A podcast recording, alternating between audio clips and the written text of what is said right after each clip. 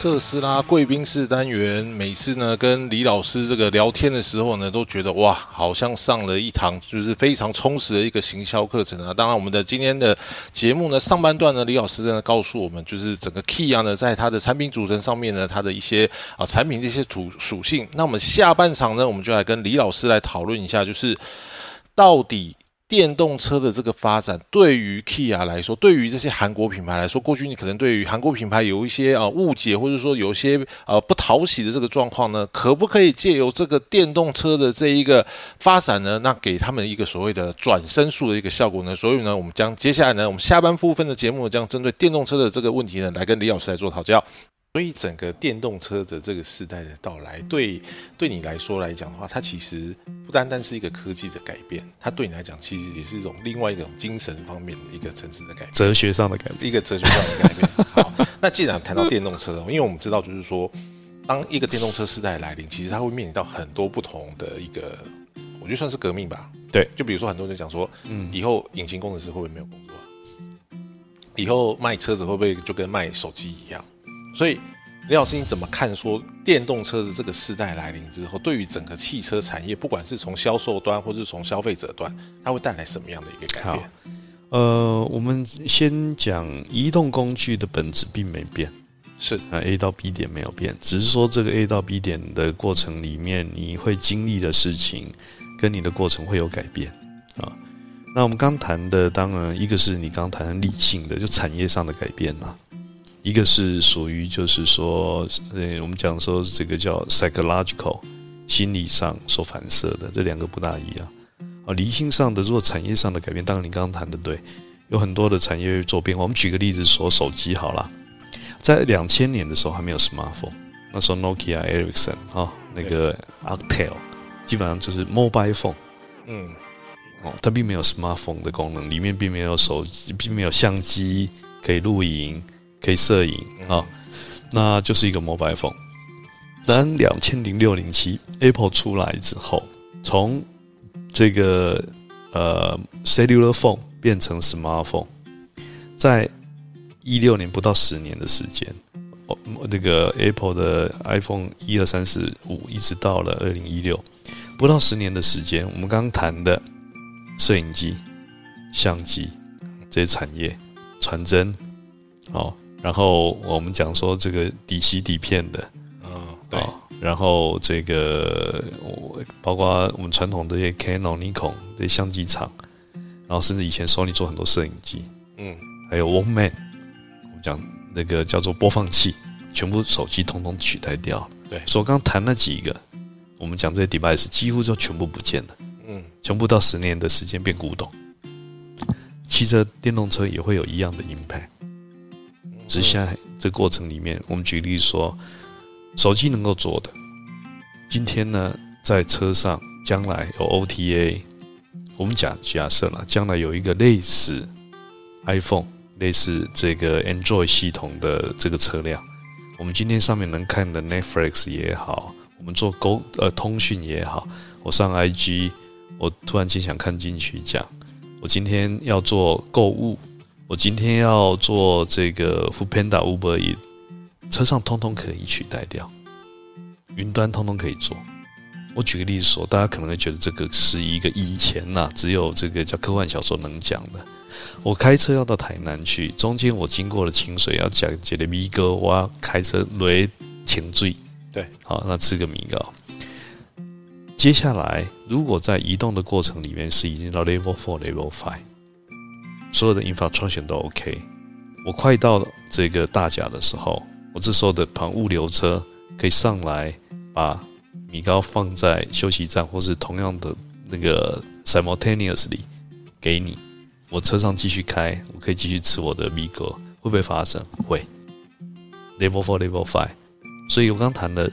这个这个例子是把我们刚刚谈的一个，我们讲物联网，我打电话叫 f Panda。米哥来啊，那个是物联网、车联网。我今天车子本身跟我的物流车的沟通，这是车联网。再到消费者往中间 Label Five 的形式，对方的物流车搞不好也没有人。所以这就是个例子，是把车联、物联以及我们的生活形态全部做一个改变。这是传统油车比较困难做得到。为什么？电动车里面 EV 所代表不是只是 powertrain 的改变，哦，不是，不是今天把引擎变成马达，把我们的汽油变成是电池，嗯，这个观念是需要需要被打破的。但是很多人消费者都是这样认为啊。不，是，哎。我就是油改电嘛，那就是电改油啊，传统车厂有一些也会这么认为，是啊。电动车就是说哦，我啊港姐的 d e b 啊，对吧？啊嗯，换成是只要抛圈不同。对啊，引擎换马达，换我刚刚所谈的这个过程里面，必须要有运算，必须要有车上的 control unit CPU，嗯，我要大量的使用到我的那个晶片，沟通的软体，全部都是一个那样行进间的 laptop 或 smartphone 可以做的事。传统的油，但它需要大量的电流，所以我们看得到传统的油车。我举个例讲，方向机啊，我们都是那个以前叫 pick 跟呃呃跟那个叫做滚珠式的，对不对？机械式的。然后你一进去以后，所以车上的电只有一个十二伏的电瓶，提供给你什么音响外吧，我们讲说 wiper 这些使用，还有灯。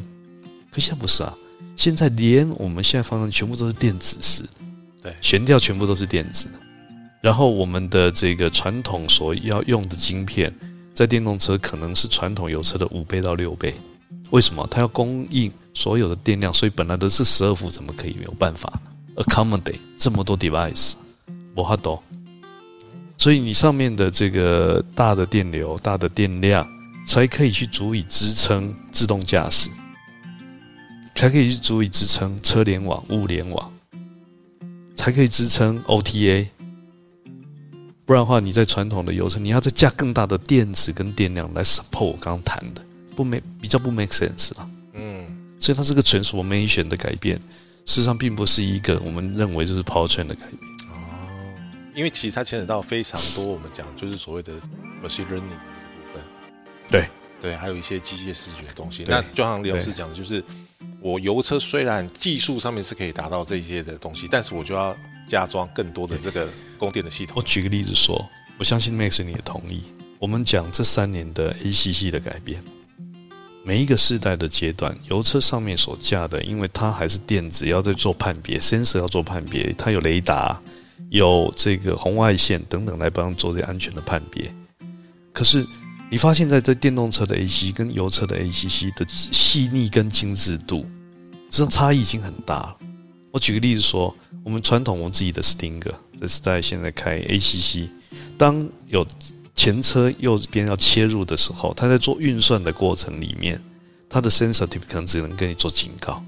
它那个动作在拉扯的过程里面是会比较大的，你会觉得说，哎，突然又进来。回到电动车，当他去 sense 到的那个网域跟网网呃，应该讲是范围，可能比本来的油车还要大之外，动作变得更细腻。它没有所谓的大的顿挫，那就是运算，那就是运算。所以丁老师哦，就是在这边我会提出一个问题，就是哦，因为相信很多的车迷他也会有同样的感觉，就是那么到底未来是机械比较可靠，还是电子比较可靠？就比如说我们玩可能越野车的人，他就觉得说我像我越野车来讲的话，我就希望它电子的东西越少越好，因为机械才是可靠的，我才可以修理嘛。那电子的，像比如说电动车，因为它可以做出更精密的一些运算，更更呃细腻的一些操作来讲的话，可是就有些人会觉得说，那它宕机怎么办？对它运算错误怎么办？它中毒怎么办？其实这个过程，我会觉得我们拿现在的呃 smartphone、iPhone 跟传统的这个 cellular phone 来做比较，你大概就可以比得出差别啦。那 我会觉得现在的科技跟呃系统啊，呃相对来讲，我们都可以听得看得到，就是像 iPhone 的 quality 还有它的运算都还算是稳定，虽然它是封闭的。嗯，虽然它是封闭的，但是相对来讲，进到 AI 的这个阶段的进程里面，是不是是说传统的机械全部就是不见的？我觉得是并存的，嗯，所以并存的，是看需求，看你的你的 demand 是什么。所以我们可以看得到，为什么英国的 Goodwood 这些所谓传统的这些油车跟这些 Festival，即便那么那么多的电车在，它还是有很多人在里面享受它的乐趣。其实所谈的过程里面，不一定只是品质的问题。然后电子器材因为这几年进步的过程里面，更快速的晶片，更呃高端的这个所谓的叫做品质，所以呢，我们可以用得到，就是说同样的这个 smartphone 的 quality 啊，只要你不要去乱弄，大概都是很稳定，相当稳定，因为它工程验证需要更高的标准之外，它要付出更大的代价。举例说，现在一只 smartphone 三四万很很正常吧？以前一只 C 六，但时代不同了，可能就三分之一的价格、四分之一的价格，你就可以买得到。同样，电车的部分呢，对传统油车这个现象也是会发生。可是因为有一件事，现在电动车最大的成本是来自于电池，是电池占了整个车大概六十六十 percent 到七十 percent 的成本。那这几年在固态电池的发展以及电池大量的开发，所以现在的成本啊也慢慢在下降当中。所以以后大家可以享受到的这个油车对电车的这个叫 PVA 啊，是会慢慢回到就是这个比较有基础的水准那机械的东西，我会觉得这个还是一样会存在的，因为毕竟毕竟哈，我们很多在汽车产业所工作的这个内容，跟它的先天设计，还是有很多是电电子跟机械两个要整并。OK，因为像。其实很呃，像福特，福特他之前在戏谷啊就买了一个新创的公司，但是他蛮特别，就是说他这个新创公司，他说他只留一半的人，我说我只留一半的工程师，另外一边呃另外一部分呢，我要找这个福特原本的这个所谓的传产的工程师来，就是说我们一人一半，然后去组成这个公司。那时候福特也发一个新闻稿，他很有趣哦，他的意思就是说，因为我觉得传统工程师有时候就是脑袋比较就是比较不灵活一点点，那新创的这一些工程师里面，他很有创意。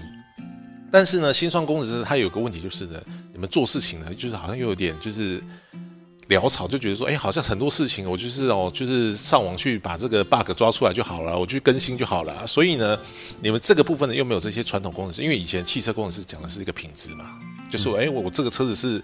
是在动的，我必须要让你至少不要出人命什么之类的。所以呢，他在研发这个所谓的这个电动车的时候，他就说好，那我一人一半。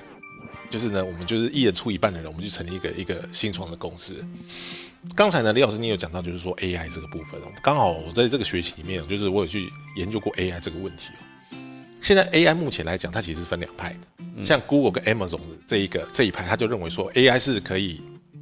无限延伸，他认为说 AI 就是个好东西，因为它可以处理很多这种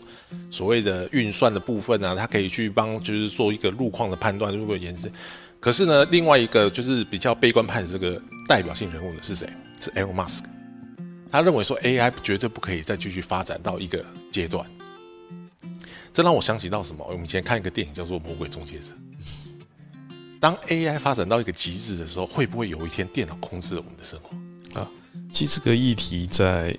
很多的电影跟小说也可以看得到，不管是《Minority Report》关键报告，或者是《Blade Runner》。就是 Blade Runner 叫什么《银翼杀手》？其实那个在一九六八诶一九六八七零的时候，那个第一部的《银翼杀手》是哈里逊福特，那时候就已经在预预言这样子的过程啊。呃，不过我会觉得，不管 Google 或 Amazon，基本上他们传这个发展的历史都是朝着 open 开放的系统，所以你可以看到 Google 并没有它自己的编辑。它所有编辑是来自于所有的消费者，他没有自己养编辑台啊，嗯，他们新闻部没有啊，可为什么大家要用它？你所有人都是啊，所以它是一个 sharing 的 platform，嗯，跟 A M B N B 跟这些叫 sharing platform 是同样的概念，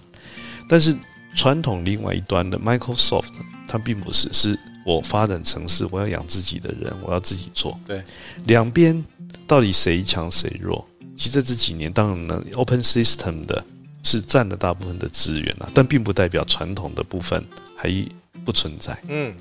那刚刚所谈的朝着开放无限延伸，跟刚刚所谈的有关于哪一天其实人类的生活会被这个受到 control，我觉得中间一个最大的关键是道德了，ethical。哦，那这个 issue 其实在我相信啊，在目前来讲。还没有一个一个结论，但是呢，AI 能不能最后取代人类的智慧，这绝对是 OK，绝对是可行的，绝对是可行。所以李老师，你个人你认为是 AI 是应该是朝向 open 的这个方向，还是你认为 AI 它必须是一个有限发展。你我觉得个中间有关键，这个 ASICO 谈的东西就是人文上面的素养是电脑跟将来 AI 没办法取代。啊，哦电脑办法入定嘛，有办法入入禅嘛，有办法这个做 meditation 嘛。嗯嗯嗯，当然，它也可以有情感、有情绪，可是人的过程里面在往上走，其实有很大一个是 mentality 这一块，我觉得是没办法取代。因为刚才就是李老师你有讲到道德这个部分哦，那其实清华大学一个，哎，不是，应该是中研院一个彭云教授，他有针对这个所谓的 AI 科技的这个部分，他有去做一个论文，他就说，因为 AI 这个技术，或者说我们所谓的这个自驾这个技术，有个很重要的东西就是我要靠 AI 运算嘛，但是 AI 的这个程式谁写的？是工程师写的。那心理学上有个很经典的一个心理的一个测验，就是我要如何决定这个火车是要撞一个人还是要撞很多人？对对对对，他说 AI 也会面临到这个状况。对对对对，这个其实就是当我发生意外的时候，我的这个车辆来判断，我是要保护驾驶里面的人，还是要去保护行人？对对对，这个谁来决定这个事情？其实这个是有趣一点。举例说，在这个呃德国最近在电动车的这个发展上面就有这样的案例啦。就你刚刚讲的，我我我的这个驾驶过程里面，突然间这条马路 A 跟 B 有一个岔路，右边三个小孩子突然冲出来了。那我要当然选择走 B。B 突然有一个老人扶着轮椅冲出来了，你要撞谁？你要撞谁？只有两条路可以走，两个突然就是冲出来，你只能选一条。运算上面，那看国家的文化，美国都会算谁赔的多，谁赔的少，对，哪个人有律师，哪个没有。对，在欧洲可能不是，看谁将来的潜力大，潜力小。嗯，这是一个老人已经八十岁了，这个呢小孩子可能还是五岁十岁，他可能在判断上，工程师会觉得，好，那么我不得不的选择嘛，我要留住小孩。所以它就牵扯到一个道德跟价值对判断的一个问题嘛。对，所以其实这个东西在欧盟哦，它有它有大概提出二十条的一个指引啊，就是所谓的这个道德一个指引啊。当然我不晓得欧洲车厂有没有按照这个指引下去做啦。所以我今天把这个东西提出来，就是说，其实就好像李老师讲，就是电动车的这个领域，它在发展的过程里面，它不单单只是所谓的 power train 的一个改变，它其实牵扯到非常多的问题。就像你讲的，就是我里面的科技到底要怎么应用？那科技我又牵扯到道德的层面啊，所以它的这个东西其实是非常复杂的一个整块的对的的的一个过程。但这样说好了，我觉得人类发展的系统，因为做了很多这个所谓的 liability 跟 risk management 啊，所以最后可能这 cover 的会借由这个系统性的法律跟保险来嗯，做一个承接了。那保险问题也是一个难题。对对，这是将来其实是被会被面临到。不过我自己觉得，呃，人类的这个发展跟演进的智慧是堆叠的，嗯，哦所以这一天虽然说是会面临到，不过我会觉得任何事情一定都有所谓它的豁然率跟这个危机上面的这个豁然率，所以这个到时候事实上还是回归到最后是用呃财务以及法律的层面来做计算。所以呃，所以啊，那最后我必须我再问李老师一个问题，就是说，那在整个电动车这个浪潮里面，刚刚我们讲，不管是 AI，不管是是道德层面的东西，我们讲了，比如说像欧盟，那台湾的台湾在这一个电动化的这个浪电动车的这个浪潮里面，台湾它到底可以扮演什么样的角色？因为我们常常讲说，你要晶片，我们台积电护国神山啊，但是除了这些之外，比如像法律、像道德这个部分，或者说像像其他的这个部分来，台湾到底有没有一些利基点？这么说，我 我会觉得我们应该在全球电动车的产业链，目前来讲还是仅止于 supplier chain 上面的这个 key player 是供货者啦，并不是品牌端的啊。那如果要进到品牌，当然现在我们也知道，这个红海啦或相关很多公司是很努力在做这一块。嗯哦但是这里面呢，光靠厂商如果没有政府政策上面的 support，其实蛮难蛮蛮困难的。台湾有一个绝佳的环境，是我们这个南北四百公里，东西两百公里。一部电动车的充电呢，如果就环境来说，是一个有限被框住范围里面非常完美的环境。你你你想看看，如果说这个环境可以好好运用，它可是利用的环时间跟空间呐、呃，政府的政策如果是够清楚的话，是可以有很多的这种所谓 pilot run 这块土地可以用。我举个例子说，你以现在技术，充两次快充你就可以环岛，对对不对？差不多五百、五百、一千嘛，两次快充，一次快充以我们 EV six 差不多是八十呃十八分钟可以充八八十 percent，也就是说如果是差不多五百公里就可以充四百。所以对于我们跟油车传统使用比较起来是很方便的。可是 infrastructure 有没有那么多两百四十伏的千这个这个充电座？两百四十 k kWh 的充电座。虽然今天今天中国才宣布他要做五百的，嗯，五百五百什么概念？我七十七点四的电池在里面，就现在 EV six。然后我们今天呢？一个小时可以充五百度，我七十七表示只占它的十六 percent，乘以六十分钟，只要九分钟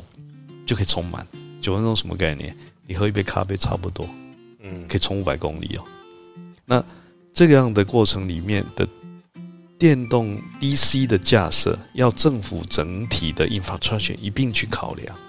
因为到现在的成本还是很贵了。所以以公司来讲，获利来说，现在设 DC 是很难赚钱。因为你的消费者使用的量不够，就是车辆还不够，所以我一度要付十二块，一付一一一度电付十到十二块，我七十七度付七百块，当然是油车的大概一半了。可是我有多少电动车可以养得起一只 DC？嗯，政府可以要做这个计算，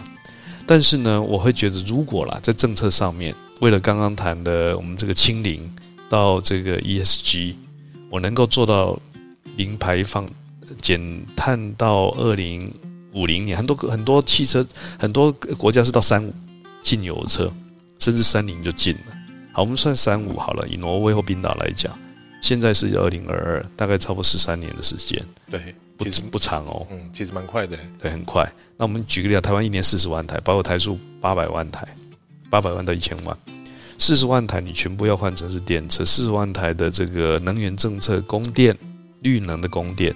或者是这个 infrastructure，现在是跟不上，但是可不可以计算？可以。如果你倒着算，我二零三五年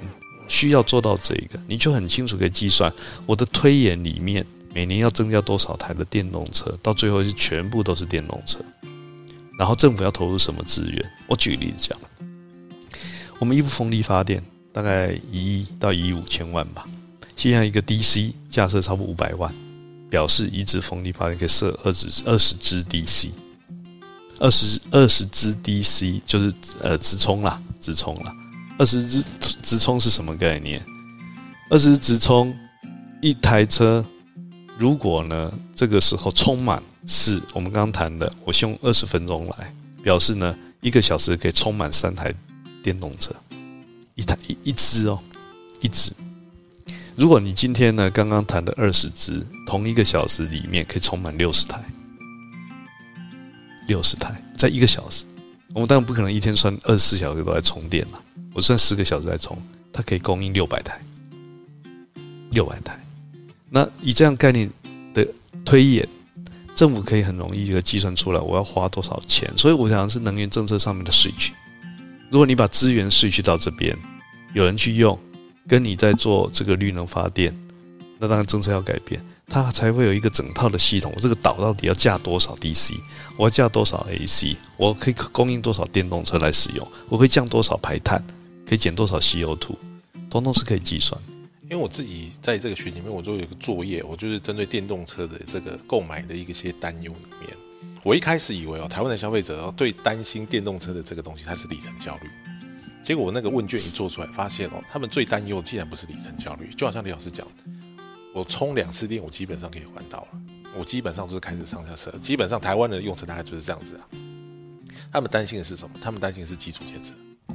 因为我们现在的大楼很多里面，我的家里面是不能充电。对对对。那我有特别是北部的，我北部的南部、中南部可能就是我到。套厅或摩擦，我自己去拉一条线出来，我回家我可以充着，至少感觉比较安心。我不会说，哎，我早上出门的时候发现没电了，我晚上就让它充着嘛。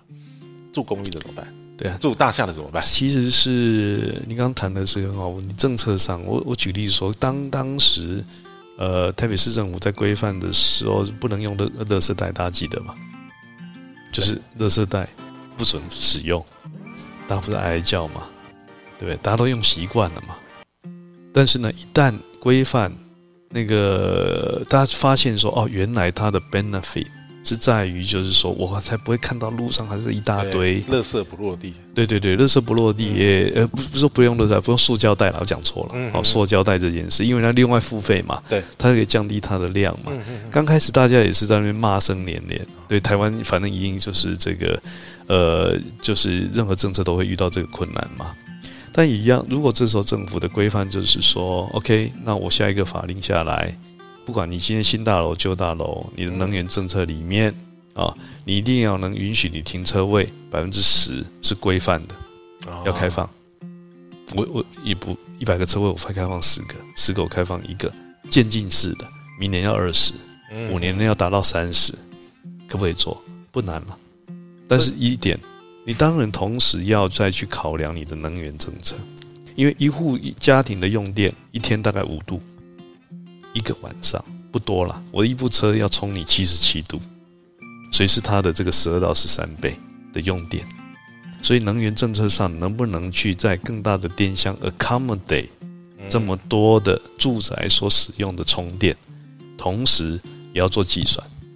但是这过程里面，我会觉得就是说，能源政策上面的这个政府上面的配套，应该啊要把所谓电能供应公司，像台电。变成能源管理公司啊，不是我来，只是制制造电收收钱呐。